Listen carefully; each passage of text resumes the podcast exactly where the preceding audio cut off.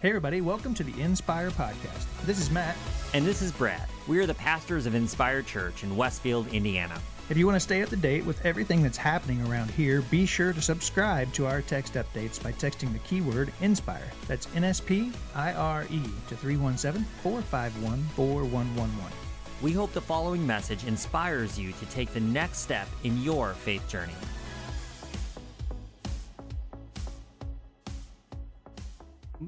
Good morning. Again, welcome. So good to have you joining us here in our live stream. We are starting a brand new Christmas series, and it's called Home for Christmas. And Matt and I thought that was a little bit funny because those particular songs take on a whole new meaning during a COVID Christmas. Songs like I'll Be Home for Christmas or There's No Place Like Home for the Holidays. Uh, there's going to be a lot of us who are probably going to have travel plans uh, shifting and changing during this time. And so uh, we wanted to kind of acknowledge that on the front end and just acknowledge just what a crazy year this is. I know we've say, said this before, like we even did a whole series on 2020, but like it's still crazy and it's getting crazier all the time. You know, I, I'm convinced now, the more I've thought about this, I'm convinced that we're actually in an alternate timeline, you know, and, and, trust me on this, I've done some research, you know, especially within the comic world, there's a lot of, you know, uh, research into what this looks like, you know, X-Men Days of Future Past, you may remember that, you know, that was like, you know, a, uh, an alternate timeline type thing, you know, where, where they came from the, from the future, you know, from future past, and uh, uh, the, probably the most, you know, humorous explanation of 2020 I've heard was that it all started in the beginning of 2020 with the song Baby Shark, and that maybe Baby Shark is actually an ancient chant that or opened some kind of a portal and it all went south from there. I don't know if that's true, but uh, that's probably the most likely explanation I've heard thus far for this crazy year that we've had. And it has been a crazy year hasn't it? Um, I, have just went through and I've just kind of picked out a few highlights of some of the weird and strange and bizarre news headlines that we've seen this year. Not even counting, you know, all of the stuff that's dominated the headlines, like you know, protest and the election and the coronavirus. I'm talking about the stuff outside of that that just makes this year even crazier than normal. For example, do you remember this? Sarah Palin wraps Baby got back while dressed as a bear, shocking the masked singer viewers. Uh, is that not bizarre? Like Sarah Palin singing Baby Got Back, that could only happen in the year 2020. And uh, also, uh, somewhere around the Super Bowl time, uh, the planters thought that it would be smart or whatever to, to do some kind of a publicity stunt where they, they announced that Mr. Peanut, the mascot for the nut brand, had died. Uh, and, and somehow they thought that that was like, you know, good publicity or good advertising. Again, classic 2020 going on right there. Um, this next story I found quite interesting and quite hilarious. Uh, in a bizarre incident in one of Uttar's largest government hospitals, a monkey attacked a lab technician, snatching vials containing blood samples from three coronavirus patients and then escaped. And, and, there's actually just a little short video clip of this because you have to be able to see this monkey to be able to appreciate how bizarre this news story even is. And now a bizarre piece of news coming from the state of Uttar Pradesh, where in Meerut, monkeys took away blood samples of some patients collected for routine tests from lab technicians at Meerut's Medical College. S.K. Garg, principal of the Meerut Medical College, has said samples taken away by monkeys do not include COVID-19 swab test samples. Yeah, so that happened. A monkey stole blood samples and, uh, and then climbed up in a tree, escaped, and also, look at that, sits up there and is eating surgical gloves. How bizarre is this year. This one you probably have heard about here. This was a news story. Locusts are a plague of biblical scope in 2020. Why? And what are they exactly? Um, the first time I saw this article, I read this and I'm like, you know, I could probably better summarize this headline by removing a few words and just reducing it to 2020, why? The locusts, of course, being this biblical plague that they were, um, some ingenuity or some ingenious people decided to come up with a solution to try to get rid of them. Here's another bizarre headline. Here's a tweet. Uh, who had duck army on 2020 bingo? China may send 100,000 ducks to Pakistan to battle locust swarms. Pakistan has declared an emergency, saying locust numbers were the worst in more than two decades, and a single duck can eat more than 200 locusts a day, more effective than pesticides. Duck army, just another weird thing this year. Or this one again, I know you've heard about this too. Scientists destroyed a nest of murder hornets here's what they learned. And I mean, look at this guy's bee suit. These, these hornets are so aggressive and their venom is so deadly that even a classic bee suit will not work. And so they have to wear these things that look like spacesuits. And uh, if you read a little bit further on down in the, uh, the news article, there's like all kinds of encouraging little tidbits like some queens may have escaped or there could still be nests out there. Why? Why do we need to know this? This is not helpful information. We're already stressed enough. It's a crazy year. And in a year that seems like devoid of hope, it just seems like, you know, story after story comes out to the point where this article from The Onion, this headline from the article, probably sums it up perfectly. Man who thought that he had lost all hope loses last additional bit of hope he didn't even know he still had. Oh my goodness, what a year. And so here we are coming into Christmas, the Christmas season, and we're talking about hope. Hope. Now, it may feel like this is a pretty hopeless time. There's a lot happening out there in the world, and we've still got some weeks left in this year that some more crazy things could still happen. But we should not lose hope. The Bible talks a lot about hope, and hope is one of those things that is closely connected with our Christmas practice in our Christmas story. Because the story of Christmas is a story of hope. You see, we're in the beginning of Advent. The Advent season officially commences on the fourth Sunday or Advent Sunday before Christmas, which would be today. Advent comes from the Latin word adventus, which means coming or approach or arrival. And Advent is the traditional celebration of the first Advent, the first arrival of Jesus onto the scene. And it is also a reminder of our anxious awaiting of his ongoing advent, his ongoing arrival into the kingdom of God on earth or the restoration of all things. You see, Advent is not just looking back a couple thousand years ago, it is something very real and present today. That's why when we talk about hope, we're talking about hope not just because a baby was born 2,000 years ago, but we have a reason to have hope today because there was the first advent, the first arrival of Jesus into a very dark and hopeless time. But every year, every day in our lives, hope is born anew, and Advent reminds us of that.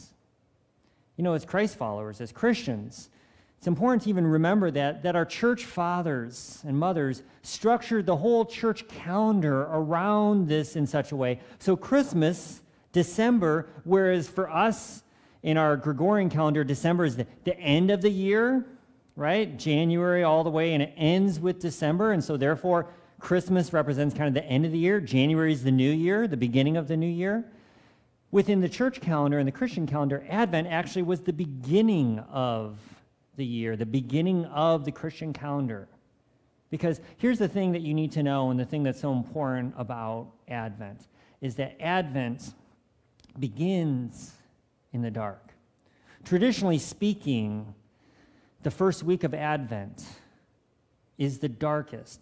If you were here and if we were in this building, we would be lighting a candle. And traditionally, you would start with one candle and then another and then another and then another. But it starts in the very beginning in the very darkest points. Advent begins in the dark. It began that way in the Christmas story at a time where it seemed like for the Jewish people all hope had been long since abandoned. And it's that same way today. You see, the Christian calendar doesn't just start with the resurrection or even the birth of Christ, it starts in the dark. And our Christian calendar, like our Bible, starts with an empty, formless, lonely darkness. You see, Genesis chapter 1, verse 2 starts out that way. Our story begins that way. Genesis 1 2. The earth was empty and formless, and darkness covered the face of the earth. There's a reason why darkness, why Advent begins in the dark. Because all of us relate to being alone and secluded in the dark. We've all had those times in our lives. You know, psychologists tell us that one of the most difficult conditions a person can be forced to bear is light deprivation. Darkness is often used in, in military captivity or penal institutions to break down an individual's sense of self. We know this, right? Because, you know, after daylight saving time and, and the days grow shorter, how difficult it is to try to be encouraged and how seasonal depression begins to rise in conjunction with how short the days become. None of us like to be in the dark. And there's times where it feels like in our life that our life is being enshrouded by deep darkness.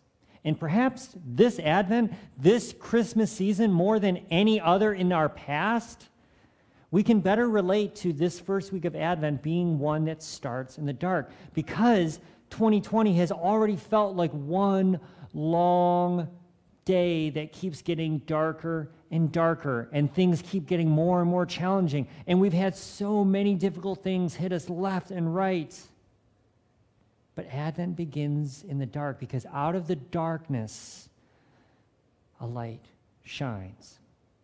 Joan Chittister, in her book, Between the Dark and the Daylight, she writes this Only the experience of our own darkness gives us the light we need to be of help to others whose journey into the dark spots of life is only just beginning. It's then that our own taste of darkness qualifies us to be an illuminating part of the human expedition. Without that, we are only words, only false witnesses to the truth of what it means to be pressed to the ground and to rise again. The light that we gain in the darkness is the awareness that, however bleak the place of darkness was for us, we did not die there. We know now that life and light begins again on the other side of the darkness. I want to read that last line one more time because I want you to hear that. Life and light begins again on the other side of the darkness. You know, this season of chaos that we find ourselves in is not new or unique to the world. The world has experienced times of upheaval, times of change. People have gone through things like this over and over. This is just especially real to us right now because we're all going through it together and it feels like it's never going to end. But it will life and light begins again on the other side of the darkness. And those who have been through dark times in their life will tell you that however bleak that darkness was for them, they did not die there, and that is what gives them hope. That's why some of the most hope filled people are not the ones who have not experienced any tragic loss or any difficulties. Some of the most optimistic, hope filled people in this world are the ones who have gone through some of the most horrible tragedies and have emerged again stronger and healthier and better on the other side because they realize I got through it. And whatever challenge I'm going to face next, I'm going to get through that too. Friends, we would do well to remember that during this season of Advent. We sing songs of joy during this time, and there's all the songs you hear on the radio, you know, Joy to the World and, and Silent Night, encouraging, kind of hope filled songs. But there's other songs that we sing too that, that give word or expression to what it feels like to be in the midst of a dark time. For example, the song, O Come, O Come Emmanuel, we sing that, that Emmanuel comes and ransoms captive Israel, that mourns in lowly exile here until the Son of God appears. It gives voice to this feeling of waiting, of longing for a hope, for restoration. Even in the classic uh, chorus by, uh, by Handel, George Frederick Handel, The Messiah, begins with this kind of like oh, upbeat overture, but then it goes immediately into this first song, Comfort Ye My People, which has this dark, almost foreboding feel to it. it. It's based out of the verse in Isaiah chapter 40 that says, Comfort, comfort my people, says your God. Speak tenderly to Jerusalem. Tell her that her sad days are gone and her sins are pardoned. We need comfort. We need hope right now, probably more than ever. We need to be reminded that just like Israel needed to be encouraged, need to be comforted, we too are the recipients of God's gentle, comforting voice. We also sing the carol and the words from that line, from that, uh, that chorus, a thrill of hope, the weary world rejoices. Again, now more than ever, that line, that chorus takes on a new meaning because we live in a very, very weary world, don't we? We're weary from fighting a pandemic. We're weary from the social isolation. We're weary from trying to keep up with the expectations that just can't be fulfilled. We're weary from juggling fractured families and from raw emotions. We're weary from working hard and yet feeling like we're just barely scraping by. Weary of turning on the news and finding more hatred, more division. We're weary of being weary, aren't we? We can all relate to what it feels like. But the weary world rejoices because out of the darkness, a light emerges. This is the message of hope that we come back to every year during our time of Advent. Because Advent reminds us to look for God in the unexpected places, it reminds us to look for God in the dark. In the same way that when Jesus came as a baby, he wasn't announced with fanfare in the courts of the highest leaders. He wasn't broadcast by the most wealthy or influential people. It was first to lonely shepherds keeping watch over their flocks by night. In the night, in the dark, a light emerges. And even the very message of Advent, of how God chose to enter this world, tells us a little bit about how the divine works in the midst of the chaos of this world. Because we would expect the all powerful, the omniscient, the ever present God to come in strength and power and authority, and yet he comes as a helpless baby. He comes as a small flicker of light in the darkness. Not a blaring floodlight, but the tiniest, tiniest flicker of light that grows. Debbie Blue, in her book From Stone to Living Word, she says it this way She said, God comes into the world as a baby, naked and needy. That's the way the Christian story goes. That's a significant revelation, and it's maybe not all that comfortable for us. You see, God doesn't come into the world looking big and self sufficient and simple and coherent like an, abs- like an answer or a moral absolute. But instead, God comes into the world looking weak and hungry, totally dependent on his mother. That's what babies are like. They can't propel themselves, they can't even focus their eyes. Helpless is not a bad word for what a baby is. God comes into the world as a baby. That's a subversion of how we might expect the Almighty God to come. The Advent story, in and of itself, is a subversion of strength and power emerging victorious because God didn't come in strength and power during Advent. He comes as a helpless baby.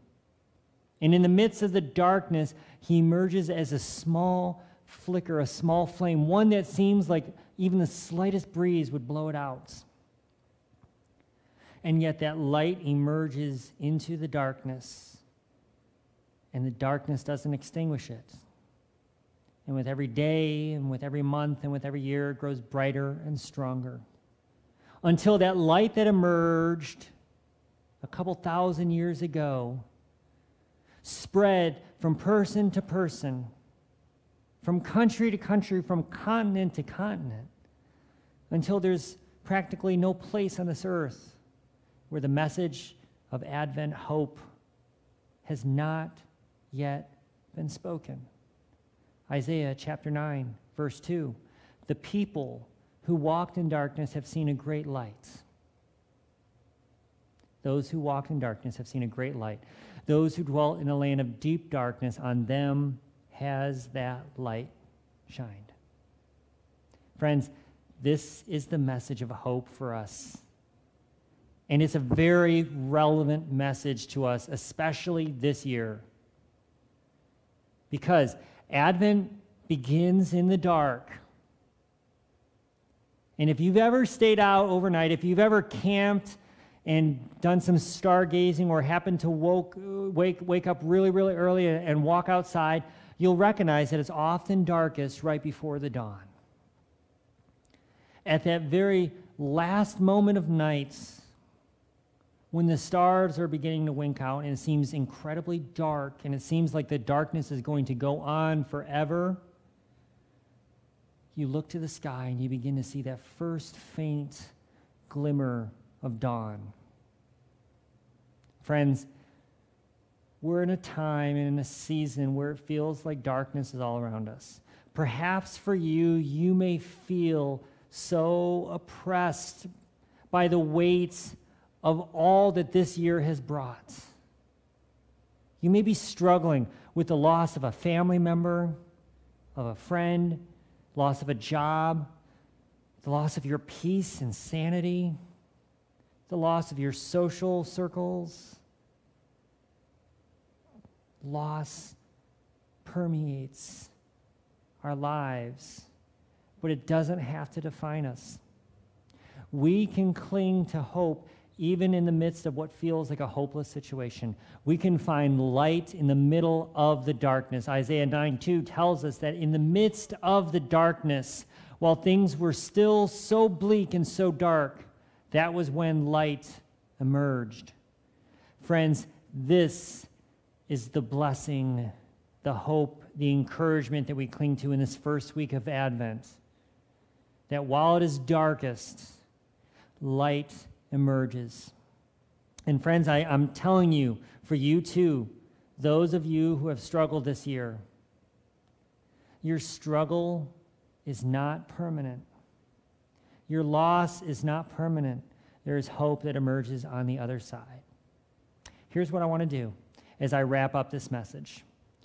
There's a short meditative video that I want to watch with all of you, and I want to participate at home or wherever you're watching this, this service called Blessing in the Chaos. And this is a blessing for you and for me, for those of us who have experienced all the tumultuous upheaval of all peace in our lives this year. As you sit and watch and listen to these words. Make this a prayer that you cling to. In the middle of what feels so dark in your life, look to the light because the light is always there. It shines in the darkness, and the darkness will not overcome it. May we experience this blessing together.